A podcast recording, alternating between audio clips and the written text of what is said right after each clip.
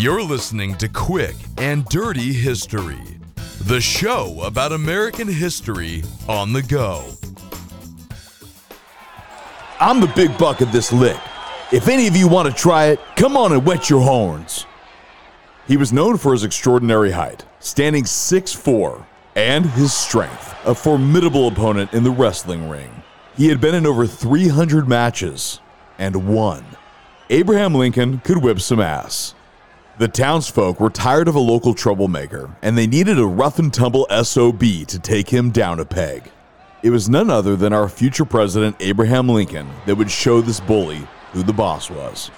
When the troublemaking leader of the Clary Grove Boys, Jack Armstrong, challenged him to a fight, Lincoln set only one ground rule that the goal was to throw the other man rather than pin him. His opponent agreed, and once a sizable crowd had gathered, bets were made, and the fight began.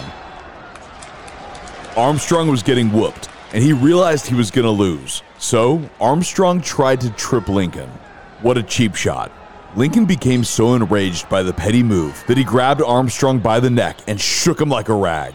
The aggravated gang, the Clary Grove boys, began to move in, forcing Lincoln's back to the wall. Lincoln yelled out that he'd fight every single one of them in a fair, individual fight. And, to the bully Armstrong's credit, he called off his gang and declared Lincoln the winner. Armstrong said Lincoln was the best feller that ever broke into this settlement, and he shook his hand conceding to the guy that beat the bully.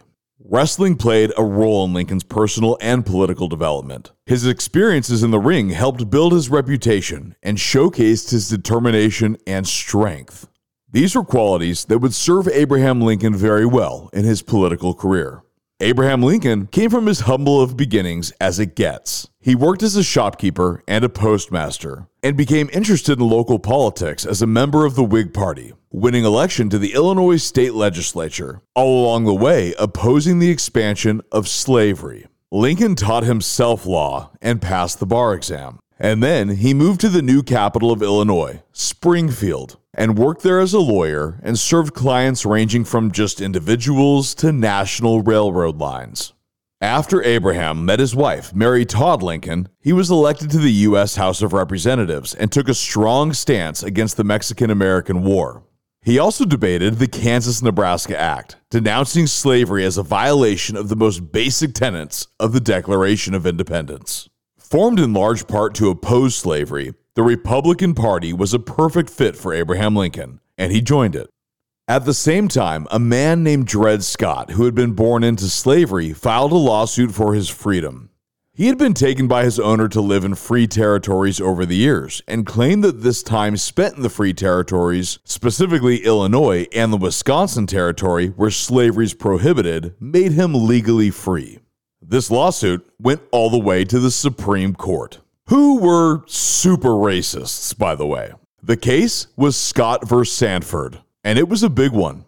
Scott v. Sandford asked some very fundamental questions about slavery, namely the geography of slavery in this country. Where did slavery begin and where does it end? Could slaveholders take their slaves anywhere? Well, the racist ass Supreme Court held that African Americans, whether enslaved or free, were not considered citizens under the United States Constitution, and therefore didn't even have the right to sue in federal court. But they went further. The court also declared that the Missouri Compromise of 1820, which had banned slavery in certain territories, was unconstitutional, as it exceeded the power of Congress to regulate slavery in the territories. The ruling effectively meant that slavery could be extended into all U.S. territories, regardless of whether or not they had previously prohibited it. Basically, this was one of the most fucked up Supreme Court decisions in the history of the United States.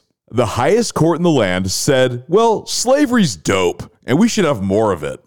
That decision ripped to shreds any bit of a bond that was left between the North and the South in the United States of America. So, Abraham Lincoln, the anti slavery Republican, did what politicians do best. He gave a speech on the topic. Lincoln wasn't just any politician, though, and this speech in particular was about to change America forever. A house divided against itself cannot stand. I believe this government cannot endure permanently half slave and half free. I do not expect the Union to be dissolved. I do not expect the House to fall. But I do expect it will cease to be divided. It will become all one thing or all the other. It was in this speech, and at that moment, that the young Abraham Lincoln put into words what was on everyone's mind. We couldn't have a half free and half slave country. There was going to be a war.